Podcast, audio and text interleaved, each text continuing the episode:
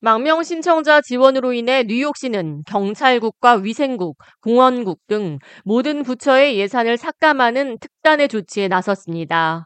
이런 가운데 위생국의 예산 삭감으로 인력 부족난에 시달리며 뉴욕시 쓰레기 수거가 제대로 이루어지지 않고 있다는 민원 전화가 빗발치고 있습니다.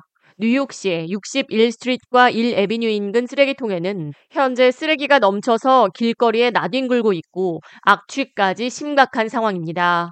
1년 전 독일에서 뉴욕시로 이주했다는 한 여성은 독일에서는 병, 플라스틱, 종이 등으로 철저히 쓰레기 분리수거에 나섰지만 현재 뉴욕시에 살고 있다며 뉴욕시는 분리배출도 쓰레기 수거도 잘 이루어지지 않고 있는 실정이라고 말했습니다.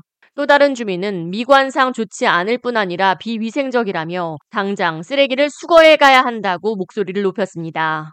You have like a paper waste, different colors of glass, and then you have compost, and then you have the rest metals, and then there's like the rest of the stuff, which doesn't end up being a lot.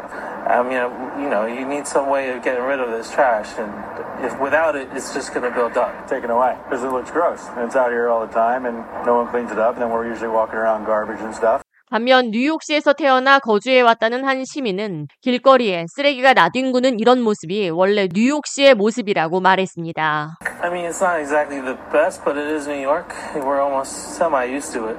뉴욕시 행정부는 재정적인 어려움 극복의 일환으로 위생국 예산의 3%를 삭감했습니다. 예산 삭감으로 쓰레기 수거 인력 부족이 우려되자 뉴욕시 쓰레기통 가운데 40%를 줄여 쓰레기 수거의 어려움을 덜어준다는 방침입니다.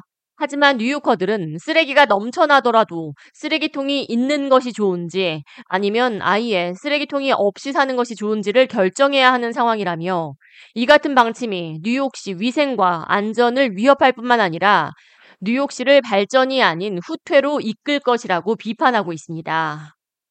K Radio 이하예입니다.